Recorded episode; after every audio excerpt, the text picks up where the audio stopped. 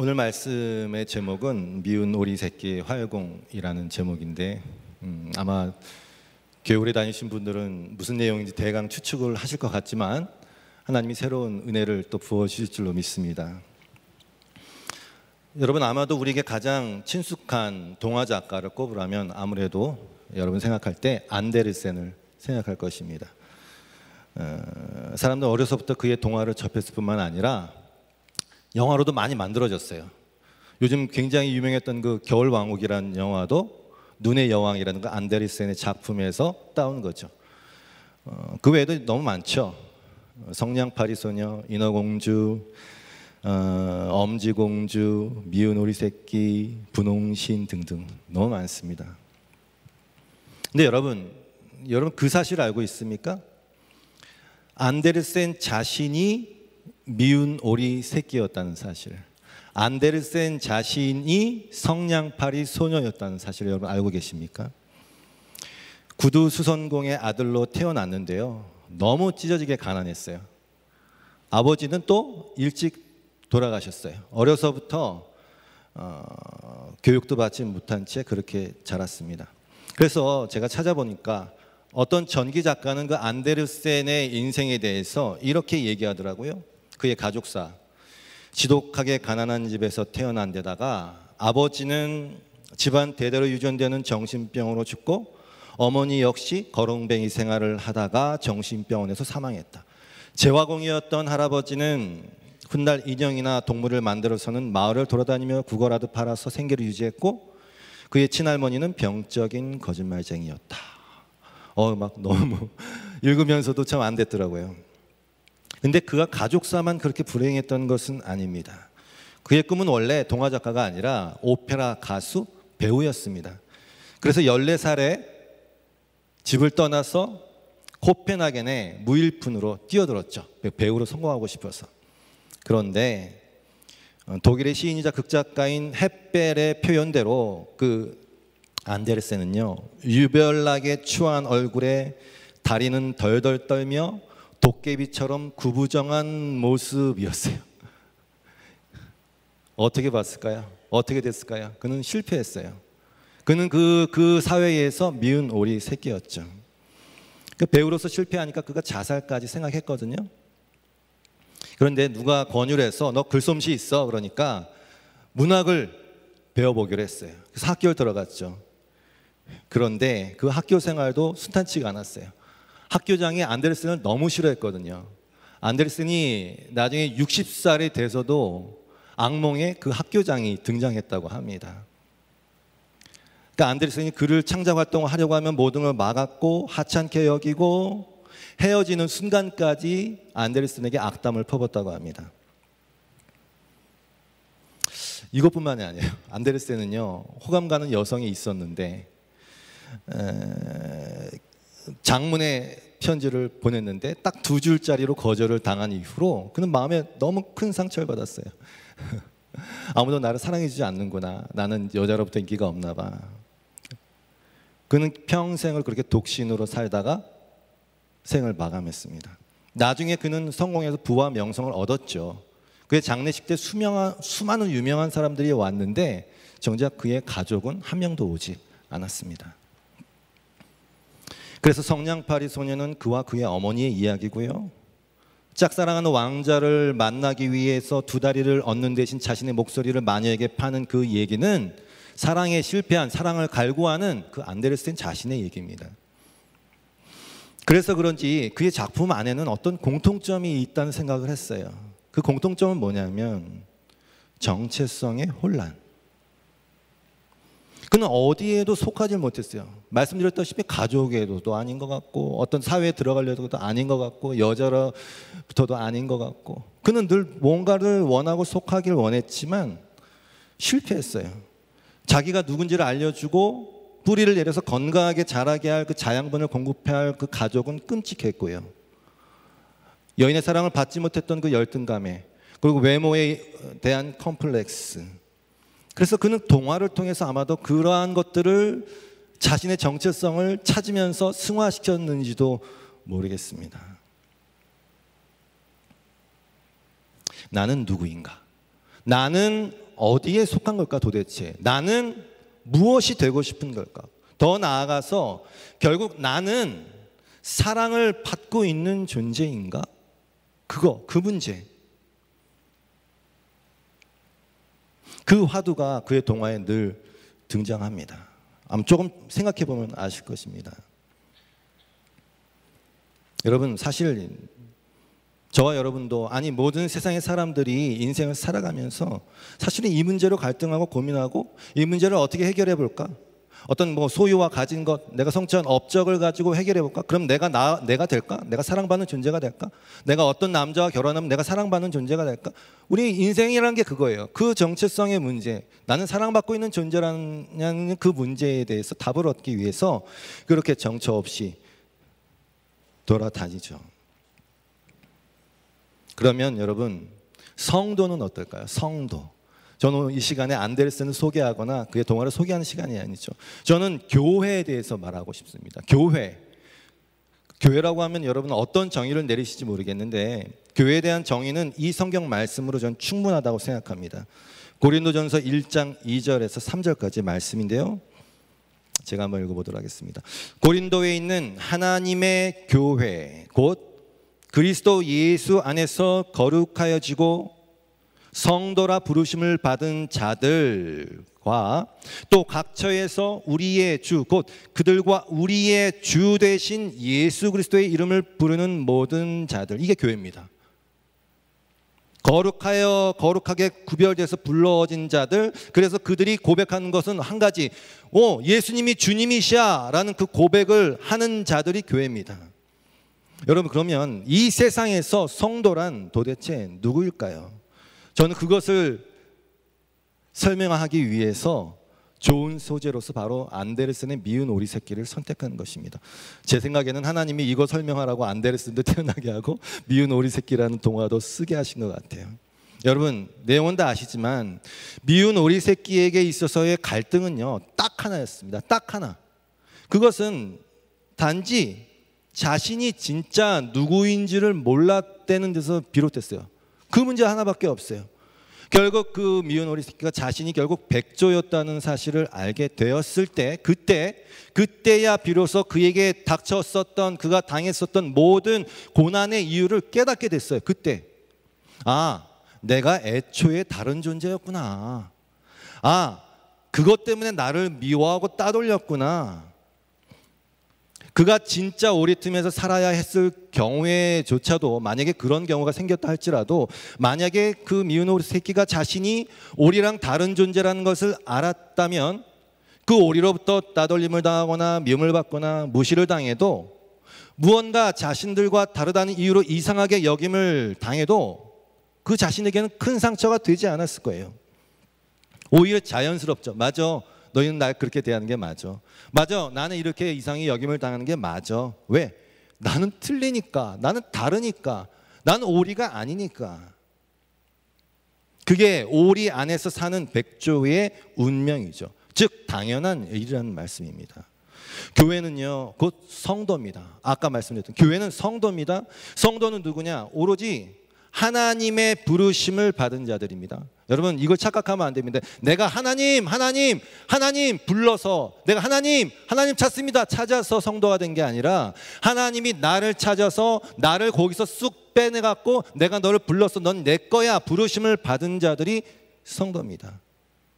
근데 그 성도는 미운 오리 새끼가 맞습니다. 왜? 성도는 다르니까. 이 세상에서의 성도의 그게 그것이 성도의 표지입니다. 세상과 다름. 우리가 세상과 달라갖고 눈에 딱 띄어갖고 하나님 눈에 띄어서 야 넌 좀 다르네. 일로 와 넌 내 자식 삼을게. 아니요. 세상과 똑같았는데 마치 평지처럼 똑같았는데 하나님이 이유를 모르겠어요. 저 같은 사람을 왜 하나님이 사랑하신지 이유를 모르겠어요. 왜 긍휼히 여기신지 이유를 모르겠어요. 그런데 그 하나님이 나를 똑같은 세상과 똑같은 나를 그 가운데서 불러내셨어요. 다른 존재로 삼으셨어요 믿음이란 게 그렇습니다. 아브라함이 어디서 살았어요? 처음에 그 바벨론 갈대아 지방에서 우상을 만들던 그 집안에서 태어나서 그 이게 이게 그런 거려니 나의 인생이려니 아무것도 내세울 거 없었지만 하나님은 그냥 그를 불러서 넌 내가 너한테 믿음 주고 너 믿음의 조상으로 세울 거야. 너를 통해서 결국 나중에 성도 교회를 세울 거야. 그러므로 우리는요. 오로지 하나님의 의지와 택하심, 하나님의 불쌍이고 여기심에 의해서 택함 받았기 때문에 우리에겐 자랑할 게 아무것도 없어요. 나의 믿음도 자랑할 게 없고요. 제가 이 자리에서 연주하고 멋있게 하는 것도 자랑할 것도 없어요. 저는 아무것도 자랑할 게 없어요. 왜? 다 하나님이 하신 거니까. 다 하나님의 주권으로 하신 거니까. 전적인 하나님의 은혜일 뿐이니까요. 로마서 9장 15절 16절 말씀처럼 모세에게 그랬잖아요. 모세에게 이르시되 내가 긍휼히 여길 자를 긍휼히 여기고 불쌍히 여길 자를 불쌍히 여기리라 하셨으니 우리가 그런 자예요. 하나님은 불쌍히 여겨 긍휼히 여기셨어요. 그런즉 원하는 자로 말미암음도 아니요. 아무리 원해도 소용없다는 거예요. 다른 박질하는 자로 말미암음도 아니요. 아무리 하나님 향해 다른 박질한다고 해도 소용이 없는 거예요. 오직 긍휼히 여기시는 하나님으로 말미암음이니라. 네, 이거예요. 성도의 표지는 세상과의 다름입니다. 여러분 다름이라는 것을 다른 말로 표현하면 그것이 바로 거룩입니다. 거룩. 여러분은 거룩을 어떻게 상상하며 생각할지 모르겠는데 거룩의 다른 말은 다름입니다. 거룩으로 번역된 그 히브리어 코데시라는 말 자체가 잘라낸 거예요. 잘라냄, 분리함, 더러운 것으로 분리된 상태. 구약에 830번 이상이 나오는데요. 그 히브리어 근본 개념 자체가 탈퇴입니다. 탈퇴. 그 대신 탈퇴. 어디로부터 속해 있었는데 이게 당연한 것이었는데 탈퇴. 그리고 거기서부터 나와서 순수한 것에 대한 헌신. 하나님이 그러셨잖아요. 내가 거룩하니 너희도 거룩해라. 맞습니다. 하나님과 함께하기 위해서는 우리도 거룩해야죠. 안 그러면 다 죽거든요. 그런데 여러분 생각해 보십시오. 내가 거룩하니 너희도 거룩하라는 말을 오랜 시간 동안 사람들은 오해를 해왔어요. 어, 그래? 하나님이 나보고 거룩하라고 했으니까 난 충분히 거룩하게 될 거야? 여러분, 내가 거룩하니 너희도 거룩하라는 것은요, 어떤 요구 조건이 사실은 아니에요. 왜? 우린 될 수가 없거든요. 우린 절대로 하나님의 하나님과 대면할 거룩을 우리 스스로 취할 수 없거든요. 잘 아시잖아요. 여러분 스스로에 대해서. 전 잘 알아요. 제 스스로에 대해서. 내가 거룩하니까 너 꼭 거룩해져 봐. 그럼 내가 너 인정해 줄게. 그러면 나와 함께 놀 수 있어. 너 아니요. 사람은 역사적으로 그 하나님의 말씀에 대해서 그 자기 자신의 자격 조건, 자기 자 자기 자신의 가치의 증명의 기회로 계속 삼아 왔어요. 특별히 바리새인들. 바리새라는 뜻 자체도 분리됐다는 뜻이거든요. 그들의 삶 자체가 그랬어요. 야, 난 나는 니들처럼 뜨뜻미지기도 하지 않고 난 틀려. 난 그런 삶을 살 거야. 율법도 완전히 지킬 거야. 근데 제일 욕 먹었던 자들이 바로 바리새인들이거든요. 그들은 자신의 다름을 어떻게 증명하려고 했습니까? 하나님 저는 11조도 하고 한 절기도 지키고 하나님 뭐 뭐 뭐 금식해 갖고 남은 걸또 도와주고요. 하나님 그렇게 기도를 했지만 결국 기도의 마치 뭡니까? 하나님 저기 있는 저 세리와 다르게 해주셔서 감사합니다. 다름을 추구했어요. 다시 말해서 거룩을 추구했어요. 그러나 예수님의 결론은 야 의로워서 하나님 나라 들어가는 자는 바리새인은 아니다. 저 세리다. 그게 그렇게 해서 되는 게 아니거든요. 이 말씀은요. 내가 거룩하니 너희도 거룩하라는 말씀은 내가 거룩한데 너희도 반드시 그렇게 거룩하게 할 거야. 그래야 내 자식 되니까. 그래야 영생의 삶을 사니까. 그래야 영원히 나와 함께 사니까. 내가 너를 세상과 다르게 할 거야. 구별할 거야. 라는 말씀이거든요. 어떻게? 하나님 실제로 그렇게 하셨어요. 어떻게?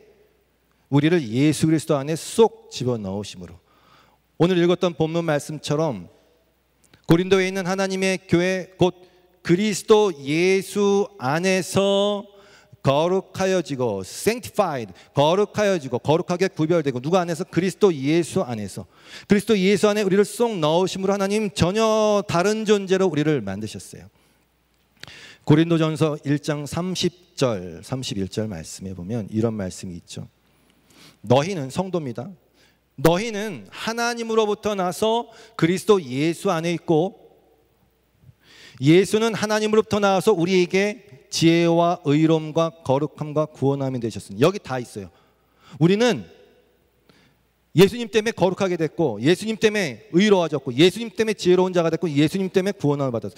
우린 자랑할 게 아무것도 없어요. 다 예수님 안에 있기 때문에 가능하게 된 거예요. 내가 거룩하니 너희도 거룩하라는 말이 성취되었어요. 예수 그리스도를 통하여서. 그런데 그렇게 하신 이유를 그 바로 밑에 절에서 이렇게 말씀하십니다. 1장 31절 기록된 바 자랑하는 자는 주 안에서 자랑하라 함과 같게 하려 함이라. 이게 좀 번역을 제가 세 번역으로 다시 읽어드리면 이렇습니다.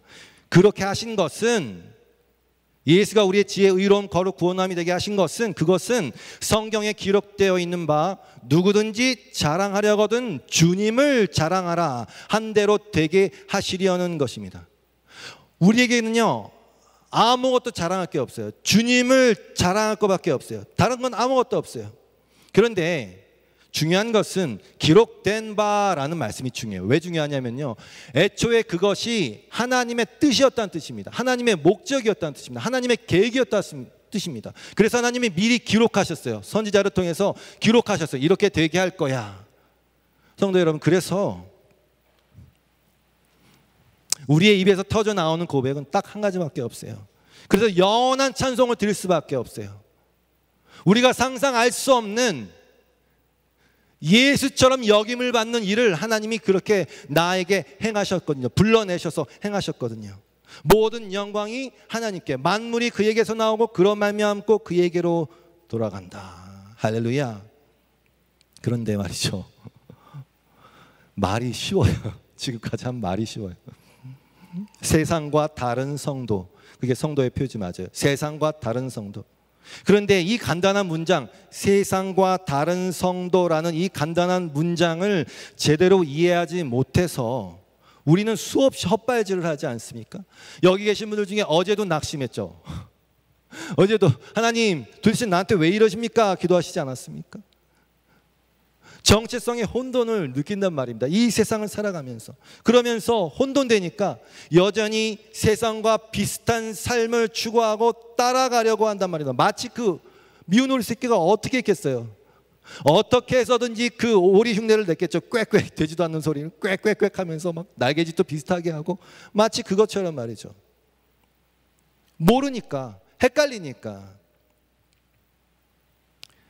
성도는 달라요. 그래서 반드시 이상이 여김을 받게 돼 있습니다. 세상과의 갈등을 세상으로부터의 갈등을 수반할 수밖에 없어요. 아니 세상이 여러분을 수용할 수가 없어요. 성도를 수용할 수가 없어요. 그래서 요한 사도가 요한일서 3장 13절 말씀에 이렇게 권면을 했죠. 형제들아 세상이 너희를 미워하여도 이상히 여기지 마라. 세상이 너희를 미워하지 그 이상히 여기지 마라. 당연한 거야. 오늘 본문 말씀에서도 예수님이 우리 성도들에게 미리 말씀하여 주시면서 위로하셨어요. 어떻게? 세상이 너희를 미워할 건데 세상이 너희를 미워하면 너희보다 먼저 나를 미워한 줄을 알라. 왜? 우리는 예수 안에 쏙 있거든요. 세상이 우리를 보는 것은 우리를 보는 게 아니라 예수님을 보는 거거든요. 너희가 세상에 속하였으면 세상이 자기의 것을 사랑할 것이나 성도 여러분, 여러분 세상의 사랑을 받고 싶으세요? 그럼 세상의 것이 되는 겁니다. 너희는 세상에 속한 자가 아니요 도리어 내가 너희를 세상에서 택하였기 때문에 세상이 너희를 미워하느니라. 이게 우리의 정체성이라는 뜻입니다. 그런데 예수님이 이렇게 덧붙이잖아요. 내가 이것을 너희에게 이르는 것은 미리 말하는 것은 너희로 내 안에서 평안을 누리게 하려는 것이야.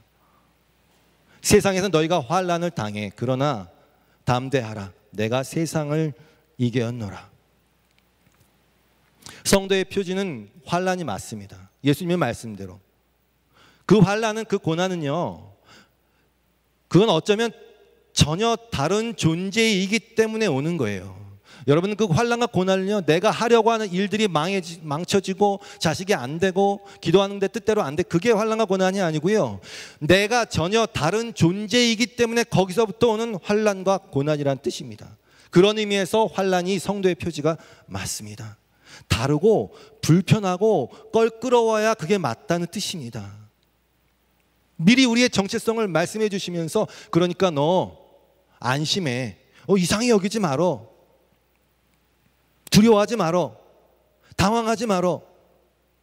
내가 네 안에 평안을 주기 위해서 이 말을 하는 거야. 모난 돌이 정 맞는다라는 속담이 있는데요. 그런 의미에서 여러분은 세상에서 모가 난 존재가 맞습니다. 그게 정체성입니다. 그게 맞습니다. 만약에 그렇지 않고 세상과 똑같아서 아무런 마음과 영과 육신의 갈등이 없다면 여러분은 저는 성도가 아니죠. 중요한 문제입니다. 그렇다면 여러분 우리가 이 시간에 중요한 이 질문을 하나 던져야 됩니다. 그러면 도대체 다르다고 하는데 우리는 뭐가 다른 거지? 교회는 성도는 세상과 도대체 뭐가 달라야 하는 걸까요? 옷차림이 달라야 하는 걸까요? 그런 착각을 한 사이비 종교들이 많이 있죠. 그래서 뭐 이렇게 해야 된다, 이렇게 해야 된다. 그러면 세상과 저의 제일 다른 분들은 저기 절에 있죠. 완전 다르잖아요, 우리랑.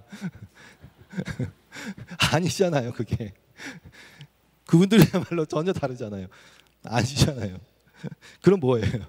먹는 거? 아니요, 바울이 그랬어요. 야, 다 먹어. 하나님으로서 나지 않은 거 없어. 감사함으로 다 먹어.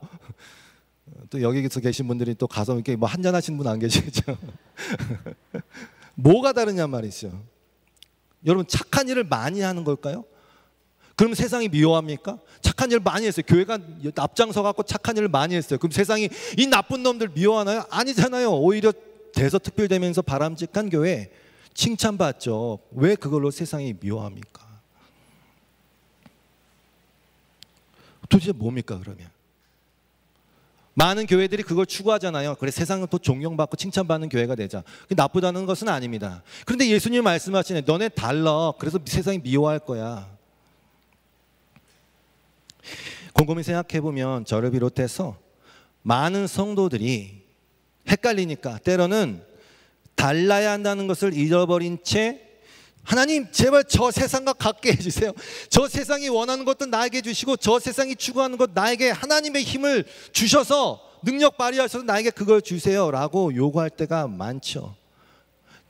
많은 기도의 부분에 있어서 저도 그렇고 여러분도 그럴 때가 있고 세상이 원하는 간절히 원하는 것과 똑같은 것을 구할 때가 많잖아요. 건강, 돈, 자식 성공, 남편 승진, 평안한 삶, 좋은 대학 들어가는 거.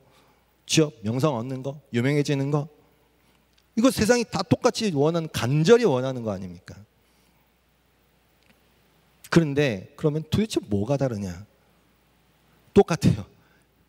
이게 무서운 현실입니다. 똑같습니다.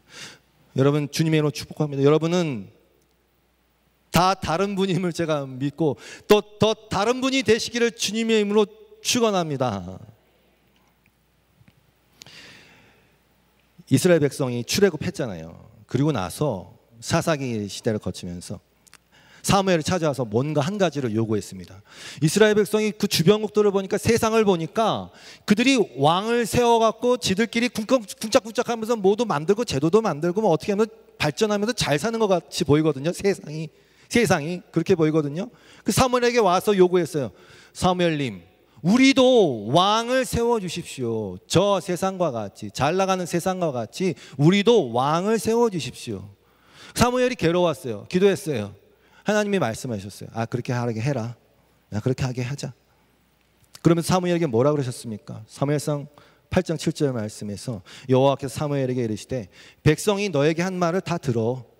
이는 그들이 너를 버림이 아니요 나를 버려 자기들의 왕이 되지 못하게 함이니라. 세상과 교회는요. 다른 건 딱 한 가지밖에 없습니다. 사실 그것 때문에 욕 먹습니다. 뭐 하나님이 왕이시고 주 예수 그리스도가 주인, 주님 모든 만물의 온 우주의 이 세상의 모든 인간들의 주인이십니다라는 그 고백. 하나님이 왕이십니다. 그 고백. 모든 만물이 그에게서 나오고 그로 말미암고 그에게 돌아간다는 그 한 가지 고백. 그것 때문에 이렇게 배타적이야 니네 니네는 니들밖에 몰라 저 크리스마스 때 같이 모여갖고 저거 안 보여? 아니요 그렇지 않습니다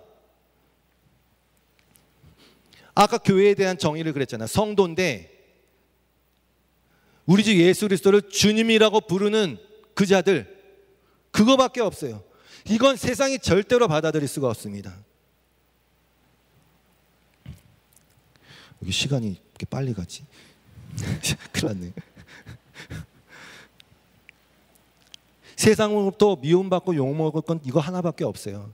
여러분 교회가 착한 일 하면 박수 쳐준다니까요. 그런데 주님만 왕이야. 니들 아무것도 아니야. 하나님의 에브리띵이야. 니네는 나스야. 이렇게 얘기하면요. 욕먹습니다. 왜?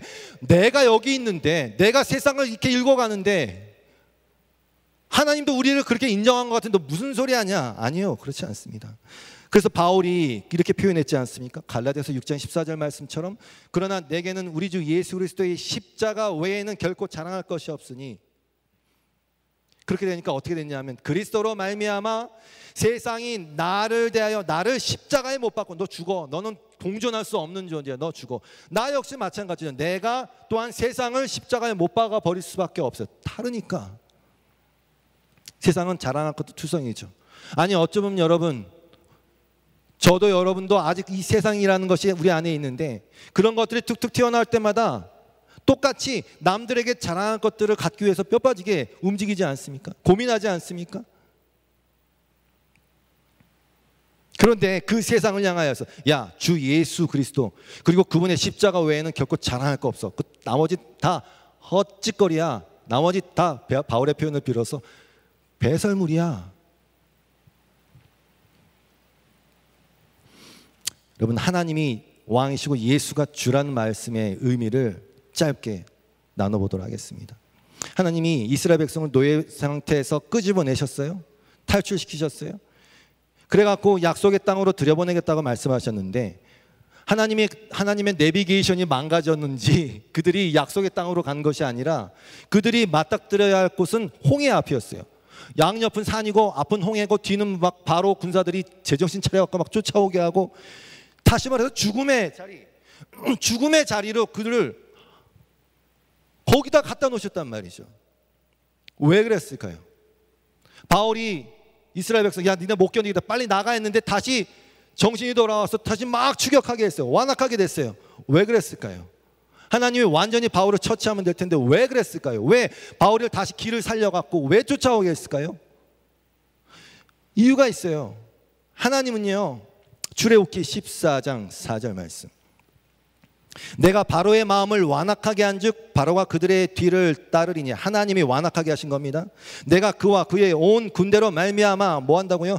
영광을 얻어 애굽 사람들이 나를 여호와인 줄 알게 하리라 하심에 하나님의 하나님됨을 선포하시겠다는 뜻입니다. 그게 하나님의 영광을 드러낸다는 뜻입니다. 바로를 그, 그 목적 때문에 하셨어요. 그럼 이스라엘 백성은요? 왜 살려준다고 해놓고 왜 그 죽음의 자리 홍해 앞바닥에 딱 갖다 놨을까요?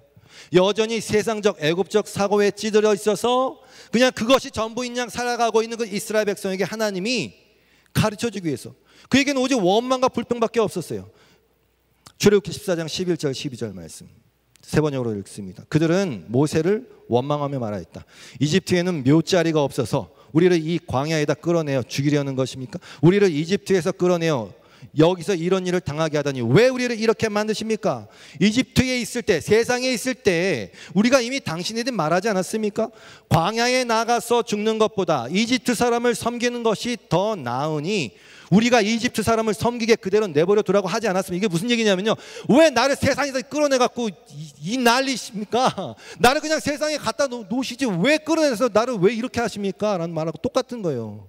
여러분도 저도 그런 기도를 하지 않았습니까? 하나님 뭐가 안 되면 하나님 도대체 나를 왜 그리스도인 되게 갖고 하나님 믿으라고 했는데 믿었는데 되는 것 하나도 없고 왜 자꾸 이런 죽음의 자리로 날 모십니까? 차라리 다시 세상으로 보려 보내십시오. 지금 그런 말을 하고 있습니다. 근데 모세에게 답이 있어요. 모세가 이렇게 답을 했어요. 13절. 모세가 백성에게 이르되 너희는 두려워하지 말고 가만히 서서 be still 가만히 있어. 난리 부르치지 말고 죽, 죽겠느니 살겠느니 어떻게 살아가야 되겠는지 가만히 있어. 그리고 여호와께서 오늘 너희를 위하여 행하시는 그 구원을 봐. 너희가 오늘 본 애굽 사람을 영원히 다시 보지 아니하리라. 여호와께서 너희를 위하여 싸우리니 하나님이 싸워. 너희는 가만히 있어. 이거 가르쳐 주기 위해서. 하나님이 왕이시라는 건요. 예수가 주라는 것은 이 의미입니다. 하나님이 싸우시고 하나님이 다 하시고 우리가 할 거 순종 쫓아가는 거. 시편 46편 10절 말씀. 이르기를 너희는 가만히 있어 내가 하나님 됨을 알지어다. 이거 알려주고 내가 하나님이야. 내가 너 아버지야. 내가 너를 사랑해. 내가 너를 책임져. 내가 네 아버지야. 내가 하나님이야. 이 사실을 알려주기 위해서 너는 가만히 있으면 돼. 이 사실을 알려주기 위해서 우리를 때때로 홍해 앞에다가 죽음의 자리에다가 사방이 막혀 있는 그 자리에다가 우리를 갖다 놓으신단 말입니다. 왜? 하나님의 하나님 되심을 알게 하기 위해서. 광야의 인생을 살면서 저와 여러분이 배우게 되는 것은 반드시 이것입니다. 하나님은 반드시 이것을 저와 여러분의 인생 가운데서 나타내실 것입니다. 나타내실 것입니다. 그래서 여러분의 입에서 그런 고백이 터져 나오게 하나님 감사합니다. 예전에는 내가 내 힘으로 살았는데 여전히 하나님을 찾았지만 여전히 내가 주인이었는데 내가 왕이었는데 이제 하나님 나를 묵사발 내셔갖고 내가 아무것도 아님을 깨닫게 해주셔서 감사하고 그런 나를 택하셔서 하나님의 등에 업으셔서 하나님 날개를 펄럭거리면서 나를 저 약속의 땅에다가 아니 그 존귀한 하나님의 아들 예수 그리스도와 방불한 자로 하나님 삼아주셔서 감사합니다. 하나님은 모든 걸 행하셨군요 하나님의 지혜 맞습니다. 할렐루야 주님을 찬양합니다. 하나님은 찬양받게 합당하십니다. 영원히 주님을 찬양합니다라는 찬양이 여러분의 저의 삶 가운데서 아니 이 삶뿐만이 아니라 영원히 영원히 그 고백을 하게 만드실 것입니다. 그게 하나님이 왕이시고 하나님이 예수가 주라는 의미입니다. 출애굽기 19장 4절 말씀 이렇게 나와 있네요. 내가 애굽 사람에게 어떻게 행하였음과 내가 어떻게 독수리 날개로 너희를 업어서 업어서 업어서 하나님이 업어서 내게로 인도하였음을 너희가 보았느니라. 신명기 1장 31절 이하 말씀. 광야에서도 그렇죠. 우리도 광야 인생을 살고 있어요. 너희가 당하였거니와 표현을 왜 이렇게 했을까요? 너희가 당하였거니까 막 당한 느낌이잖아요. 근데 맞아요. 하나님이 그렇게 행하셨으니까. 너희가 당하였거니와 사람이 자기의 아들을 안는 것 같이 너희의 하나님 여호와께서 너희가 걸어온 길에서 너희를 안으사 이곳까지 이르게 하셨느니라 하나 마치 독수리가 자기의 보금자리를 어지럽게 하며 자기의 새끼 위에 너풀거리며 그의 날개를 펴서 새끼를 받으며 그의 날개 위에 그것을 없는 것 같이 여호와께서 홀로 그를 인도하셨고 그와 함께한 다른 신이 없다. 세 번역으로 이사야 46장 3절 말씀. 야곱의 집안아 이스라엘의 집안아 모든 남은 자들아 이거 성도입니다. 우리입니다. 내 말을 들어라. 너희가 태어날 때부터 내가 너희를 안고 다녔고 너희가 모태에서 나올 때부터 내가 너희를 품고 다녔다. 너희가 늙을 때까지 내가 너희를 안고 다니고 너희가 백발이 될 때까지 내가 너희를 품고 다니겠다. 내가 너희를 지었으니 내가 너희를 품고 다니겠고 안고 다니겠고 또 구원하여 주겠다. 여러분 안으면요. 그 아이는 그 순간 발이 땅에서 떨어집니다. 땅이 발에 발이 땅에 붙어 있을 때는 자기 마음대로 가고 싶은데 갈 수 있었어요. 앉는다는 의미는 하나님 내 발을 내 신을 벗겼다는 뜻입니다. 나를 안으셨다는 뜻입니다. 내가 아무리 발버둥 쳐도 하나님이 원하시는 곳으로 가게 된다는 뜻입니다. 우리는 죄, 죄인이어서 악하여서 우리가 원하는 것으로 가게 되면 우린 다 죽습니다. 하나님은 우리를 안으셔서 발을 뚝 띄어내셔갖고 하나님이 원하신 가장 지극한 선, 지고지선의 선, 하나님의 자녀로 사는 삶, 하나님의 가족인 삶, 하나님을 영원히 찬양하는 삶, 하나님의 창조력을 날마다 느끼며 경험하며 바라보는 그 전국의 영원한 삶 가운데로 우리를 이끄시기 위해서 우리를 안으셔서 예수님이 베드로에게 말씀하셨던 것처럼 야 이제부터는 베드로가 그랬죠. 주님 내가 주님을 사랑하는 주님을 아십니다. 내 양을 쳐라. 그런데 베드로야 이제부터는 네가 띠가 띄어져 갖고 네가 원치 않는 곳으로 가게 될 거야. 우리의 뜻대로 되지 않는 것이 축복이에요. 그런 의미에서. 말씀을 정리합니다. 제가 제목을 붙이다가 활공이라는 단어를 붙였어요. 좀 어렵지 않을까 했는데 여러분 활공이라는 단어의 뜻을 아십니까? 국어사전 찾아보니까 새가 날개를 움직이지 않고 나는 거예요. 원래 새는 막 이렇게 자기 힘을 날잖아요. 활공은 날개짓을 하지 않고 날리는 것이에요. 저는 수영을 잘 하지 못합니다. 근데 물에 떠 있는 사람 보면 아직까지도 신기합니다. 저보고 몸에 힘을 빼래요. 저는 절대로 물을 못 믿겠어요. 제가 힘을 빼는 순간 저를 삼켜버릴 것 같아갖고 저는 물을 신뢰하지 않습니다. 믿지 못합니다. 허우적거리다가 가라앉습니다. 여러분 믿음이란 의존입니다. 믿음이란 그냥 믿는 겁니다. 하나님을 믿는다는 건 그냥 의존한다는 것입니다. 그래서 천국은 어린아이, 유아 같아야 들어간다고 말씀하셨듯이. 믿음 하면 뭐 강력하게만 믿습니다. 뭐 그럴 수도 있겠죠. 그러나 의존입니다. 그런데 강한 거, 확신 이런 걸 좋아하는데 의존 이러면은 너무 유약해 보이죠. 아니요. 그런데 여러분 그게 맞습니다. 다릅니다. 우린 다릅니다. 성도는 다릅니다. 제가 이 말씀을 저와 여러분에게 전하는 것은 우리가 그렇거든요. 우린 세상 속에 사니까 맨날 세상 것 틀어진 대로 보아야 되고 들어야 되고 많은 사람들이 추구하는 거 뭐 뭐 때문에 열심히 달려가는 일 봐야 되고 그거 쫓아가지 않으면 우리는 날마다 뒤처진 것 같고 아닌 것 같고 못나 보이고 아니요 다릅니다 여러분 다르게 됐어요.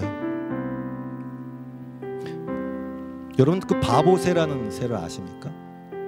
저도 얼마 전에 알았는데 그 바보새는요 날개가 엄청나게 크더라고요. 진짜 생긴 것도 바보처럼 생겼어요 그래서 이게 너무 날개가 크니까요 날개짓 타기도 힘들고 아이들 돌 던지면 막 피하기도 힘들어요 멸종 위기에 당했었다고 해요. 왜냐하면은 도망 잘 못 가요. 잡으면은 뒤뚱뒤뚱하다가 날개 띡 잡혀갖고 가는 거예요. 바보새죠. 그새 이름이 알바트로스라고 그러더라고요. 그래서 자기 힘으로 아무리 날개짓을 막 해도 날아오르기 힘들어요. 너무 크고 날개가 너무 커요. 그런데 이 바보새가요. 그렇게 뒤뚱뒤뚱하다가 폭풍이 몰려오는 날, 다 야 이 폭풍이야 피해 이러는 날, 그 바보새는요 절벽 위에 선다고 합니다. 그리고 그 거추장스러운 날개를 꿈틀꿈틀 바람이 거세질수록 꿈틀꿈틀 바람이 거세질수록 제정신이 차려지며 자기의 존재감을 찾게 됩니다. 왜? 그 바보새에게는 그 폭풍이 비상할 수 있는 기회거든요. 그래서 칠 때 폭풍이 칠 때 긴 날개를 펴면서 바람에 몸을 싣고 날아갑니다. 가장 멀리, 가장 높이. 자기의 날개짓이 아니란 말입니다. 활공한다는 뜻입니다. 성도가 배우는 건 이 한 가지입니다. 저와 여러분이 이 광야 인생을 살면서 성경에는 그 얘기밖에 없어요. 내가 너희를 업어 다닌다니까. 나를 제발 믿어 신뢰해. 성도는 그래서 그 성령의 바람에 얹혀서 가는 거예요. 나의 능력으로 되는 것이 아니고 나의 힘으로 되는 것이 아니고 오직 여호와의 신 여호와의 영 성령으로 된다라고 하나님 말씀하셨듯이 우린 그렇게 사는 다른 존재예요. 다른 존재예요.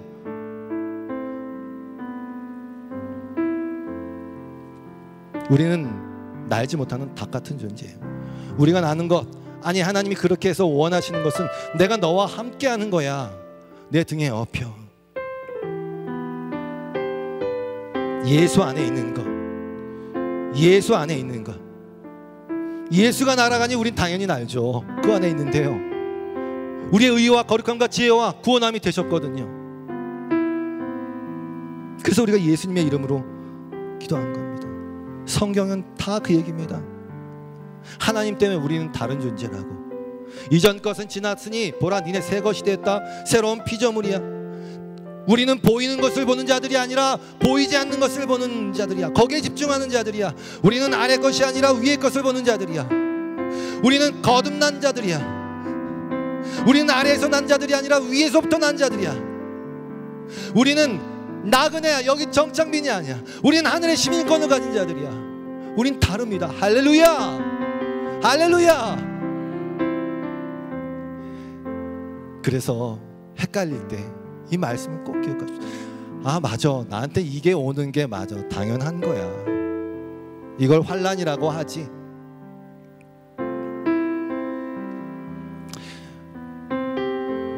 성도 여러분, 여러분은 이 세상에서 미운 오리 새끼 맞습니까? 저는 안데르센이 성도였는지 아닌지 모르겠어요. 그건 뭐 제가 판단할 것도 아니고. 근데 그의 중간 이름은 크리스찬이에요. 한스 크리스찬 안데르센. 그건 어려서부터 교회 다녔고 루터 교회에서 세례를 받았을 때 그 세례명으로 어, 지어준 이름입니다. 근데 그가 이런 말을 했더라고요. 모든 사람의 일생은 하나님의 손가락으로 쓰여진 동화다. 모든 사람의 일생은 하나님의 손가락으로 쓰여진 동화다. 네 맞아요. 바로도 하나님이 그렇게 썼거든요. 야 너 마음 완악하게 돼. 그래 한번 내 영광을 그렇게 넌 드러내. 맞습니다. 저와 여러분을 향해서 하나님이 여러분의 일생이라는 동화를 쓰는데 여러분 그 하나님이 쓰시는 동화의 내용이 다 뭔지 아십니까? 분명히 나의 스토리를 쓰시는데 거기에 내 이름이 아니라 다 예수, 예수, 예수가 이렇게 했고 예수가 이렇게 예수가 이렇게 했고 성도의 동화는 반드시 이렇게 끝납니다. 예수 안에 나, 내 안에 예수. 그로 말미암아 기뻐하시는 하나님, 나를 보면서 기뻐하시는 그 하나님. 그게 바로 생명책에 기록된 저와 여러분의 이름입니다.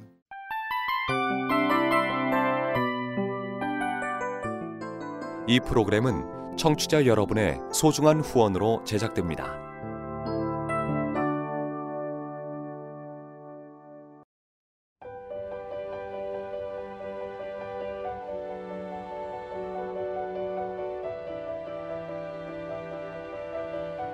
세상에는 수많은 교회들이 있지만 더 깊이 있는 말씀 강해를 찾기 위해 크기로만 교회를 선정하지 않습니다. 보다 좋은 영적 콘텐츠를 더 많이 나누기 위해 방송비를 받지 않습니다. 1년 365일 복음만 전하고 싶어서 우리는 광고를 하지 않습니다. 온누리의 복음을 땅끝까지 CGN TV와 함께 땅끝 선교사가 되주세요.